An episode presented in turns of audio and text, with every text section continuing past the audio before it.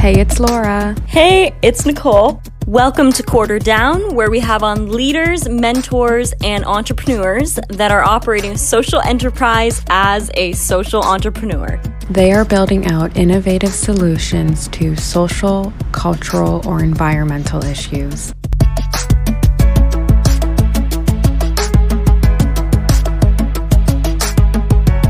Enjoy the episode. Hello, and welcome back to episode 23 of Quarter Down. Today we have on Tony, the founder of Be One to Give, which is Canada's number one food redistribution app. So, Tony, as the founder of Canada's number one food redistribution app, what inspired you to start this social enterprise? Uh, well, my situation was a little different because it was through lived experience. Um, I in 2016, I had lost, I, well, I shouldn't say lost, but in 2016, I'd worked for two national banks. I'd worked 16 years for two national banks, four years in the nonprofit sector. And I was two years into uh, my own business when I had committed all of my resources to launching my business, but also paying my salary. I lived as, as though I had a job, although I was self employed. And I had no revenue coming in, so I just tried to sustain myself. And at the end of my launch event, I had $278 to my name. So I had no money, no job, a failed business, and ended up food insecure. So that about two months later, I, um, sorry, it just kind of hit me for a second. Um, about two months later, I uh, ended up working for a, an event staffing agency just to get into the hospitality industry. That was the first job I could find just to make money. And about a year later, roughly, I was hired by one of those catering companies. So, as part of the staffing agency, we were assigned to various catering companies and various venues around the city. A year later, one of those catering companies specifically hired me as an event manager. And on my first event, we had over 100 box lunches left over. So, being food insecure myself, I took some home and I redistributed the surplus to a shelter. And I did that every event for about a year um, until the one day I couldn't rescue all the food and an Uber Eats driver. I was doing this on my bike. So while I was redistributing the food to the shelter, an Uber Eats driver whipped past me on that day. And I just said to myself, I need to get one of those uh, backpacks to do this so that one, I wouldn't have to worry about ever having to not be able to rescue all the food, but also to repurpose it and I could use it for my own groceries. So I was sort of giving myself a reason to purchase something to do volunteer work with. Um, and then that purchase was the catalyst behind B1 to Give. It was like, you know, well, we're a catering company how many other catering companies have this um, have the surplus food every day? And then who else has this type of surplus food? There's grocery stores hotels. At the time hotels convention centers event venues banquet halls. So there were all of these other institutions out there that had all this surplus food was throwing it in the garbage. So i just it, i wasn't that yes that was the catalyst to start be one to give but i wasn't confident that it would become what it is today. It was just like wait a minute like could i start a redistribution service. I'd been doing it as a volunteer for a year, so I knew what it took. I knew the effort involved in doing something like that. So it was just more of a could I develop something like this? So I spent the next year researching food waste, food insecurity, um, other food waste diversion programs and apps that were in market, and I noticed that there were none out there doing what I was thinking I could do. Um, mm-hmm. So I just kept pushing forward.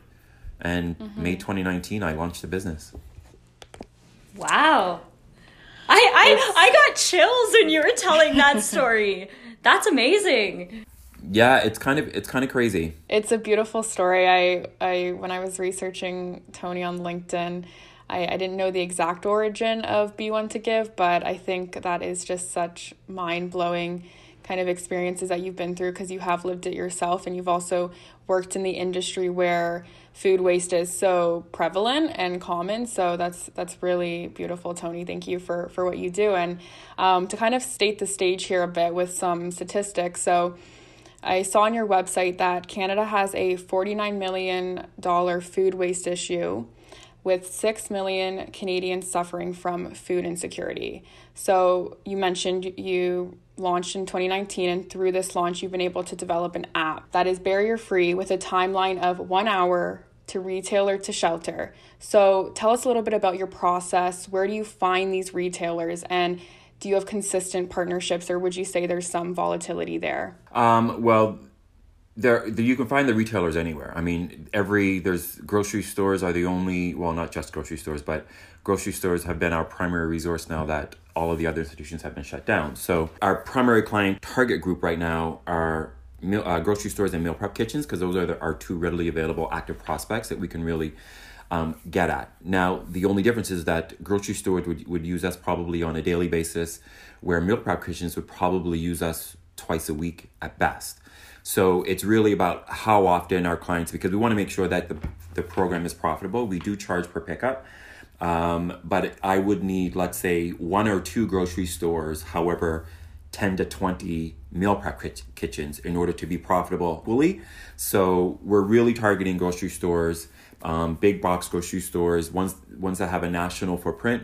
Uh, because if we're able to service that one location locally, then we can easily scale the app across the country without without a doubt. Um, so right now we're working on a series of initiatives um, with particular clients. Our biggest issue right now, I guess, our, our um, yeah, I would say our, our biggest barrier is that the reopening process with all of the retailers is really what's holding us back. So grocery stores, yes, are great, and we've been able to get our our foot in the door with a couple, but we haven't been able to have those tangible conversations that we're able to say, like, listen, this is the program, this is what we do, and this is how we can do it for you. Um, but we do have a couple of really great clients literally sitting in the wind saying, listen, we want to work with you, we want to implement this program, but we are going to do it during our reopening strategy with all of our tenants. So it's situations like that where you know we have a major commercial property manager looking to promote the program to their food tenants on our behalf. Um, so that's great. But again, it's part of that reopening strategy. So whenever they reopen again, which could be May, June, who knows, um, is when that'll take place, which is why we're really trying to get um, into meal prep kitchens because they are still readily available. They're always moving. Um, they're always cooking, and we, we do have a client right now that's a meal prep kitchen, but it's only one. We want to be able to service all of them um, across the city, so that's really great. I guess I don't really think if there's like volatility per se when it comes to the process. We launched the service 2019 through text messaging as a pilot because I didn't want to put the effort towards building an app and the financing towards building an app and people not take to it um, because then I'm out, you know, I'm out a few hundred grand.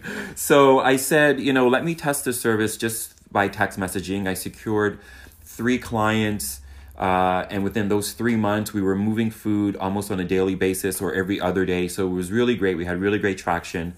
Um, we got picked up by three major news outlets. CBC did a story on us, which was really awesome. And that story got national press. And from that press, we started receiving inbound sales calls from University of Toronto, Cadillac Fairview, uh, Tourism Toronto, like institutions like this. And we were like, I was a bit overwhelmed with the response because it come like literally overnight. It was it happened really quickly. The app, fortunately for us, the app was in production at that moment. U of T had taken us on as a partner project, so they were building our app for free at that time.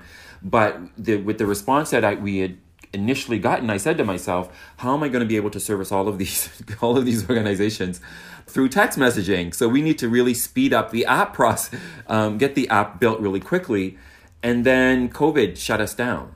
So although it shut everybody down, it also did us a favor because it gave us time to develop the app to completion. So we know that it's perfect; it's not rushed to market. Um, it gave me time to hire uh, team members, so I knew that I was ready to go once we were ready to launch the app.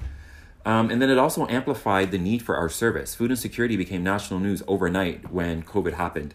So, and watching the, the multiple ad hoc food redistribution programs pop up around the city actually made me realize it's like, wow, not only did our was our service needed before COVID, but now look at what COVID's done. It's amplified the need for your service. The community is now amplifying the need for your service because they're out there actually executing your app en masse. So they're beta testing it for me. So I'm thinking, oh my God, like this is actually like, it's like I had found the golden nugget. Like I, I didn't know what it was or, or how it happened, but I was like, I came up with this idea two years before COVID um, was in existence. And this is where we are now. And this, so the process of getting past those barriers when it comes to acquiring those clients, it's very temporary. I don't I we launched the app Feb 1st.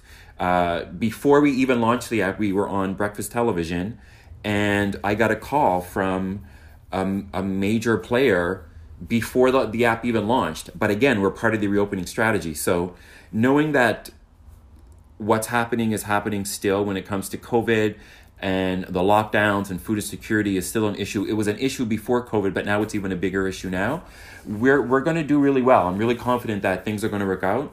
It's just a matter of getting that one really solid client. And the way things are going right now, um, I feel very confident that there will be some major developments when it comes to B1 to Give. That's what I'm sort of banking on and sort of putting all my faith in right now. So I'm just waiting for the shoes to drop and bam, we're on our way. Wow, this is really cool. Yeah, and it's it's really cool that you guys are looking on the bright side that you know COVID in some respects has been a bit of a perk to your company. So now Tony, I know you said briefly um, when you were highlighting the beginning of B1 to Give that it started with you and your bike. Tell us about the current process of how you get the food from the retailers to the food insecure individuals. You know, what is your team size and where can volunteers sign up? So, right now, well, we're in the process of purchasing a vehicle. I'm literally online all last week because the meal prep kitchen that we have as a partner right now, they're in Milton but it's only one. So whenever they have surplus food, they cover the cost of the redistribution. They use our service and they enter the food into the system, but we use one of their drivers to move it because it's usually about 10, 20 meals and we can just take it to one spot and drop it off. It's not profitable for me to leave my home, drive to Milton because I'm downtown Toronto just to come back downtown. It's going to cost me more to do that than it would for us to pay a delivery driver to do it for us. Um, so we don't have an issue with moving food right now because we're not actively redistributing food from a larger number of clients. Once we do, we as again I mentioned as I mentioned, we are looking at a vehicle, but now I'm looking at electric vehicles because I if I'm going to do this, I want to make sure that I'm doing this the most sustainable way possible and using a standard vehicle, you know, gas powered vehicle just doesn't. It, it was an issue for me in the past, but it, it was, I sort of resigned to, well, I need a gas powered vehicle because there are no electric vehicles out there for me to do something like this. There are, but they're really small. But as of recent, Mercedes and Ford are both releasing electric vans within this year and next year. So I'm hoping that I'm able to secure. I mean, I may do like a short lease on a gas powered vehicle until I'm able to get that electric vehicle, but um, it little it's literally moving like when I was doing the pilot, I was using car share. It was called Maven Car Share. So I was using a vehicle to move food anyway. Um, so I had evolved from using my bike to using a vehicle, but once COVID happened, all the vehicle car share uh, services were closed down. So I had to go back to, well, how do I do this? So uh, we did a massive run on like the 23rd of December. I boarded my aunt's vehicle. We redistributed about 400 meals that day, which was really great. Um, and this those meals were taken to uh, homebound seniors, uh, or individuals who were stuck at home. This was also in December, so we were still under lockdown, but we took it to food insecure communities and not just the shelter systems. The shelter system is great, but they also had a lot of restrictions in place because of COVID, so people couldn't just g- generically bring food to them anymore. So I said, well, we need to sort of expand how we do this.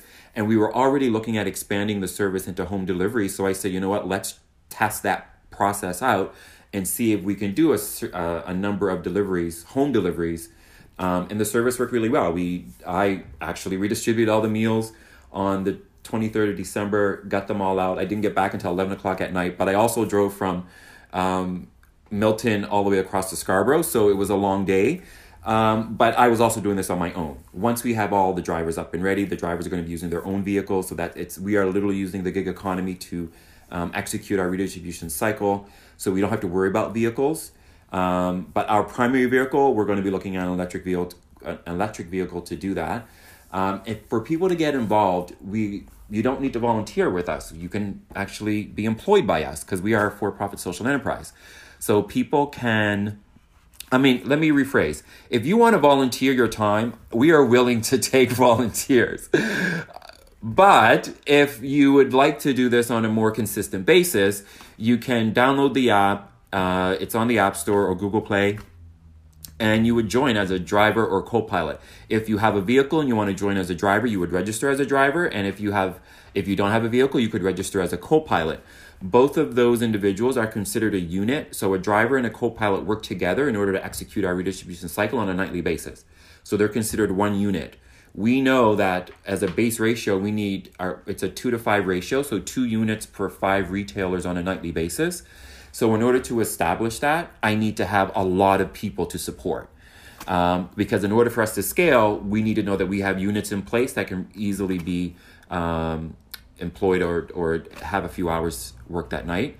So yeah, we're looking for staff. We are we're going to do a job post probably next week um, because there have been calls that have happened that give me the indication that we're going to be really busy in about another month. So we want to make sure that we have a, a, a substantial complement. One thing that we do plan to do is because of how Uber set themselves up, where they allow anybody to sign up and anybody can drive. Our system is not like that. You anybody can sign up, but not anybody can drive for us. So you are vetted, you are interviewed. There's a process.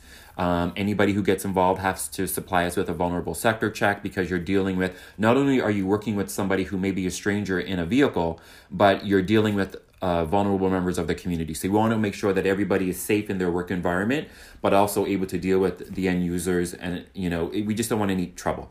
So we put people through a vetting process in order to work for us. Um, and because the co-pilots and drivers are paired through the app, it's like a Tinder pairing. So you know, a driver says that they're active to work on this shift, a co-pilot says they're active to work on that shift, and they are paired through the system, and that's how they go. So it's it, the system. It's a self-sustaining service. We don't really do much other than manage the app itself.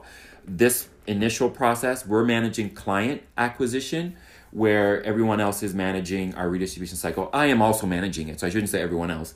Um, but eventually, my intent is to scale back and move away from actually redistributing the food and just focus on the business and scaling the business and getting the app as far across Canada as possible.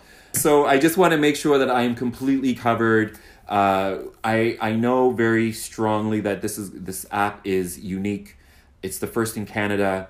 Uh, we're the only one in Canada to do something like this. Others have done something similar, but not specifically like this. Where we are, I call ourselves more of a concierge service for retailers and shelters or food insecure households because we are creating that service. We create we remove every single barrier that may be in place for anyone who's food insecure to receive surplus food because we are literally delivering it to you. So there's no reason for you not to have this food. Um, the retailers have the food. We know that there's a $49 billion food waste issue, so there is more than enough food to go around. There are more, and I'm pretty sure that there are more than 6 million Canadians who are food insecure because that data is from May of last year, and we don't know what those numbers are as of the end of 2020. And I'm pretty sure that they probably increased, if not doubled, they're probably close to 8, 9 million. So there, there's a lot. Like, I think we're just in a really, really um, perfect place uh, to do this at this point in time, at this time of, uh, uh you know, at this time in our history it's just perfect. There are so many food redistribution programs that have popped up in the U.S. from you know COVID back the COVID nineteen. So yes, we did it here, but and the programs that are popping up there are great. Everybody's doing great work, but we're the only ones to implement it as an app in Canada. So being the first and the only one to do this, we're going to be very successful especially because I'm the only one that owns this story. Nobody else has this story. So even if someone tried to do something similar, they don't have the story behind it. You know, they would just be copying what we did. Um, so it's it's it, I'm really confident that we're going to be really successful once those once those low hanging fruits start to drop, and we are able to scale this platform across Canada. Uh, we're, it, it's we're kind of. Uh, what's the word? We're unstoppable almost. like I just don't know what to say the, the, with what we can do. Um, yeah. it's it's really an untapped market, Tony, in the sense that not only are you helping those in need, especially during these times and beyond, but it's something that I think you and you're already kind of mentioning are getting a lot of traction and engagement in bringing it back to your hiring needs, which is so incredible, you're known kind of as the Uber Eats style food program, and you reference kind of the gig economy, you referenced Uber. Um, are kind of bring us through are there what are all the requirements for being a driver? So um, you have to probably do a pre-screening. Do you have to have a certain vehicle requirement? Um, what's kind of the driver eligibility to to be part of your company? Um, so the drivers one they have to have a car of course. Um, and they would have to provide uh, driver's license, proof of insurance, registration, all of that jazz. Right now, with the organization, we have three positions: we are community manager, program officer, and co pilots. Community managers have a committed schedule from of four days or three days per week. They also are able to work a full shift, which is 6 to 12. Community managers will also assist in training program officers and co pilots.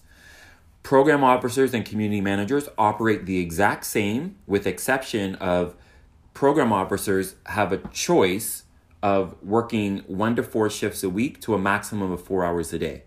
So the basically the main difference between community managers and program officers is not hours worked um, because everything else is the same. The the the tasks and all the actions that you partake in during the redistribution cycle are all the exact same. Program officers also are required to work at least once a week. So the program i'll get into a little bit more but we there's a scheduling piece that's really important. Um, but the co-pilots are again are able to work similar to the community managers are able to co- uh, complement that shift because community managers are able to work those longer hours so they should be able to as well. Co-pilots are also um, they don't need to have a vehicle because they're not driving at all and they also are required to work one shift per week. The one thing that we're targeting when it comes to co-pilots is that we're really going to put our efforts into hiring people from marginalized communities marginalized groups or those who are facing uh, barriers to employment for any reason whatsoever. So we're really going to be focus, focusing on employing youth. So it's great that you guys are all university students. Um, actually, part of our the st- business structure itself is to employ young people because I'm older than young people. So uh, I'll, I'll, just leave it at that. Um, so it's easy. I think it would be easier for me to leave the work in the hands of younger climate activists um, and food justice advocates and, and so forth. Um, so th- those are the three positions: community manager, uh, program officer, co-pilot.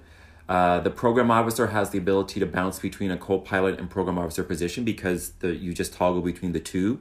So there is that availability there as well. Um, but we would prefer that you know program manager program officers sorry are driving because that's really what they're hired to do is to drive and move food around the city um, and that's really it. So, you know, we pay them, we pay the co-pilots 20 bucks an hour, program officers and community managers earn $25 an hour. Community managers will eventually earn more when we go into more area management because the cities will be broken down into sectors or areas. um, so when they take into when they take into the area management piece, then they will earn a little bit a little bit more. But it's really, I mean, the service. I I think because I lived it and did it for two years before I turned it into a business it mm-hmm. it's just simple like i i'm not a tech anything like i'm a tech entrepreneur now but i'm not a tech person i can't design an app but i was able to design the infrastructure of this app because i knew what i needed the app to do i just right. needed to reiterate that to a designer I designed the UI. Like I, am again, like wow. these are things that I was able to say. I want this color, this font, this box here, this, you know, I was doing it, I was designing it as if I were using it because I hate using complicated apps. So I'm thinking, well, how am I going to do this to make it simple so that because it's a it's a timed process, so people are moving through their shift on a 15 minute timer. So every action re- creates um, every 15 minutes you will need to do an action of some sort, whether it be you're at a rescue, you're uh, moving, you're, you're doing something. You have to at least use your phone within every 15 minutes. And because of that, I realized okay, if I'm doing this, how would I be able to do this as easily for me? Um, although I understand the complexity of what we're doing, although we're moving food, I mean the complexity behind what we're doing. Um, this, the, the task at hand needs to be as simple as, po- as possible for not only the retailers to use the app, but for the drivers to use the app because we don't want the system to be difficult. We don't want to create unnecessary barriers to anybody using the app on either end. The shelters don't even use the app, they simply get their QR code scan and that's it. They simply have to sign up. But the app is, I, I personally like the way it works. Um, other people have used it, We've beta tested it, everyone loves the way it works. Um, it's it's just the perfect solution. It's innovative. It's modern. It's tech based. It simplifies uh, food waste from retailers. It has the capacity to eliminate avoidable food waste across multiple sectors along the supply chain. Because not only can we work with retailers, but we can work with suppliers to those retailers, like pasta manufacturers, you know, things of this nature. Uh, it's just the the the possibilities are endless and i guess i keep seeing them every time i talk about the program is just that there is so much to be done that can be done that i'm just i just want to do it get the app s- scale it and just i don't know like i want to my goal is to eliminate um, food insecurity. Whether we will eliminate food waste I, i'm you know i beg to differ on that um, because food waste is an animal all on, all on its own. But i think we have a really strong product that has the capacity to tackle food insecurity security like no other program has done in the past. So as long as we're able to do that as effectively as we think we can, and I'm pretty sure that we will, then I, you know, it's just a win-win for everyone. Yeah, Tony, I'm not gonna lie to you. I'm kind of in awe. Like, this is a really cool concept and I look forward to seeing the success of your company. Yeah, it's going to it's going I mean, as I said, I'm hoping things start to really take off and we see that things are reopening now. Um, we're gonna actually because it's been COVID, we we haven't been able to do face to face sales calls, but we're to start that next month. It's to be warmer. They've lifted some of the requirements, so the capacity in the grocery stores is a little bit larger now. Uh, so we're to start hitting up some independent grocers just to get them engaged in the program and see what they think. But yeah, like I, um, I don't don't don't be in awe. Um, just just appreciate that there is someone out there doing something uh, like this because I I didn't even anticipate being able to do something like this. Um, so I guess I would be in awe of myself because I never envisioned, you know, creating one, creating an app, and two, creating a system that can eliminate food insecurity across this country. So being able to do that simply because I went through it myself, I know what it's like. Food insecurity isn't because there's not enough food, it's because you don't have the income to buy the food. Period. And stop. There's no other reason for food insecurity other than income. So as long as people start to realize people always look at food systems, getting food to people is is the primary issue when it comes to food insecurity. People can go there's more than enough food to go around. We have thousands of grocery stores thousands of restaurants, tens of thousands of restaurants, if not hundreds of thousands of restaurants. So there's more than enough food to go around. People just can't afford it. And if they can't afford it, then what do they do? They find other ways to get food or they go without. So if we're able to solve all of those issues through the top of an app, then we're ready to do it. Very cool. All right. Well, um, we were just curious as you expand, I know right now you're located in the GTA areas. Um, are there any specific markets that you're looking to branch into at the moment? Uh, global. if yeah, I could get a global enough. market, then go, yeah, let's do it. Go big or go home. um, but yeah, for now, what I want to do is I want just want to tackle Ontario and get Ontario under control. Once we scale the GTA, again, the system is very easily implemented in any other city. So once we have the infrastructure set up here, we can really easily implement that infrastructure in any other city across the country. We'll probably target, uh, you know, the core cities: Vancouver, uh, Calgary, Winnipeg. where We'll be in Toronto, most likely Montreal, and then a province in the East Coast. Most likely Halifax because I'm from Nova Scotia. I'm from Halifax, so why not go to my hometown? Um, and then just scale it like it's like scale it like a web and just let that web grow across each of those provinces. So we once we're in the Atlantic provinces, we can scale all across Newfoundland, PEI, New Brunswick. Montreal will be all of Quebec and Ontario will be all of Ontario. And then once you get in the West Coast, it's easy to scale through all of those cities. And we really want to target First Nations communities as well, setting up services so that they get the resources they need. I don't understand. Like my grandmother's is Métis, so it's it's really close. That the First Nations community is really close to me, literally within my family. So I want to make sure that we are able to support them as well. They've been robbed, um, in in every sense of the word. Um, so I really want to make sure that we're servicing those communities as well. And I think the best way to do that is provide those redistribution services to them. They're not being serviced right now. The resources they have are slim to none. So if I'm able to provide those resources to them, let's do it. I just want to make sure that everybody's taken care of and we can cover as much ground as possible. So we're going to start with um, Ontario, Toronto first, and just scale and scale. I want to scale again. There, we're, we're the only ones in Canada there are a couple programs like this in the US, but they're in different states. And, and because they're in different states, they service different demographics that get different retailers that are in different states. Um, there was a program similar but not much to in London, but London, England, that is. But there's not like I've I think there may be less than half a dozen redistribution apps in the world right now from what I've done on my research. And as long as the city is able to support food redistribution, then we can implement this app and scale it anywhere to any city around the world.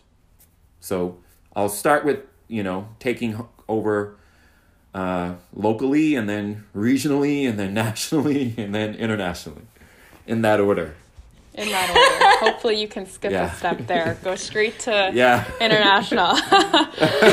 um, Listen, if I can go international right away, then let's do it. But um, yeah, for sure. Incredible, Tony. So, you've really given us a nice timeline of not only the origins, but also your kind of future ambitions here. So, let's wrap up. And this is how we've been wrapping up all of season two with all of our guests is tell us, and this is kind of just to end on a positive note, but tell us your biggest highlight of operating a social enterprise as a social entrepreneur. Um, being able to give back.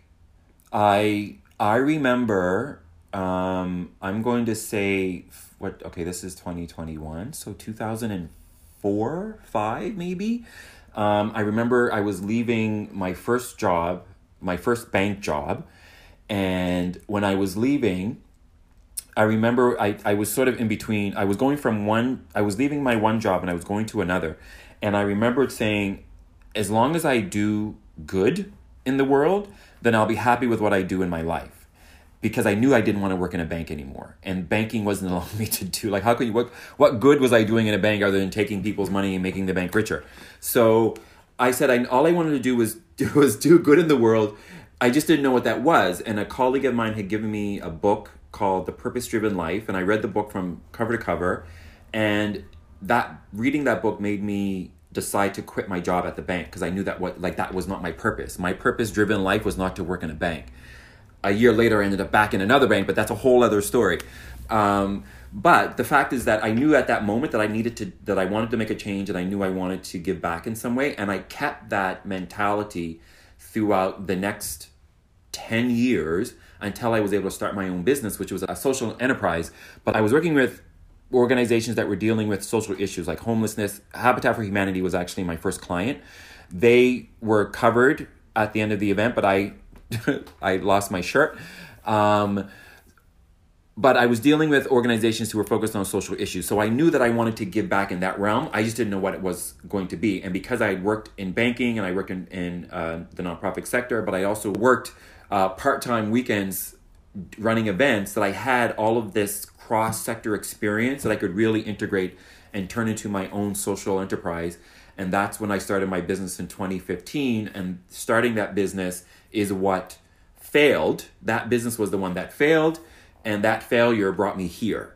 So I am now giving back the way I want to I it just took a really really rough, long and rough road to get here, but I'm now finally doing what I wanted to do, which was give back. So as long as I'm able to give back to the community in any way, shape, or form, you know, whether it be feeding other people. Initially, when I started my business five years ago, it was because I wanted to. I was focused on literacy, I was focused on social inclusion, and I was focused on homelessness. So that's where my focus was. Is like let's make sure that people who are homeless have a home or have some sort of resources to get a home. Um, people who are illiterate, adults who are illiterate. You know, let's get them in a program where they can work on their literacy skills to get them employed. This is where my head was five, six years ago when I was starting that business. But I was doing it all around events. It was strictly event based because I had worked so long in events on the other end. So I'm glad that I went through that experience because I realized, yes, I love events and I can always produce an event like that. It's not a big deal. But program development is really what I enjoyed the most because I, when I was working in the nonprofit sector, developing a program gave me life. You know, putting together all the logistics and the requirements necessary to get a program up and running for our organization gave me the energy in order to promote that program and sell it to anyone that we were dealing with on, on partnership development. So, doing this the way it's being handled now, I'm right back in that, doing it all over again, but doing it for my business the way I want to do it. So, yeah, I just, I love being able to give back to those who aren't able to find the resources for themselves to do what it is that they need to do.